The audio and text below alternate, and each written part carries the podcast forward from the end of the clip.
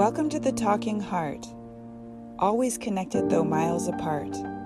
Like the lotus flower grows from the mud, transforming pain into power, we rise above.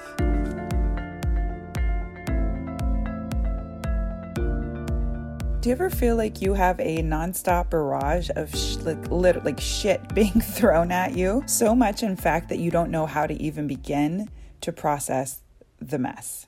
Or what step to take first, as to be careful not to step on shit and to find some sort of order in the chaos. The chaos of life ruffles our feathers and can get us off path or headed in the wrong direction altogether. That is, if we don't stop to reflect and to gain control of our emotion and to center ourselves. We know that we cannot control what's coming at us, but we can control how we respond to it and when we respond to it.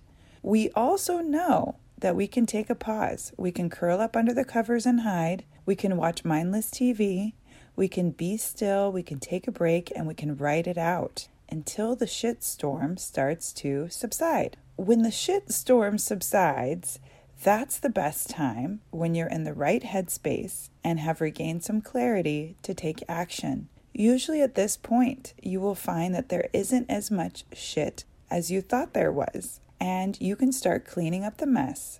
It will always get better, it always does, then it will get worse, and so the cycle continues. You can work through whatever is being thrown at you. You can overcome life's obstacles and adversities one moment at a time, at the right time. And remember, be careful not to step on shit.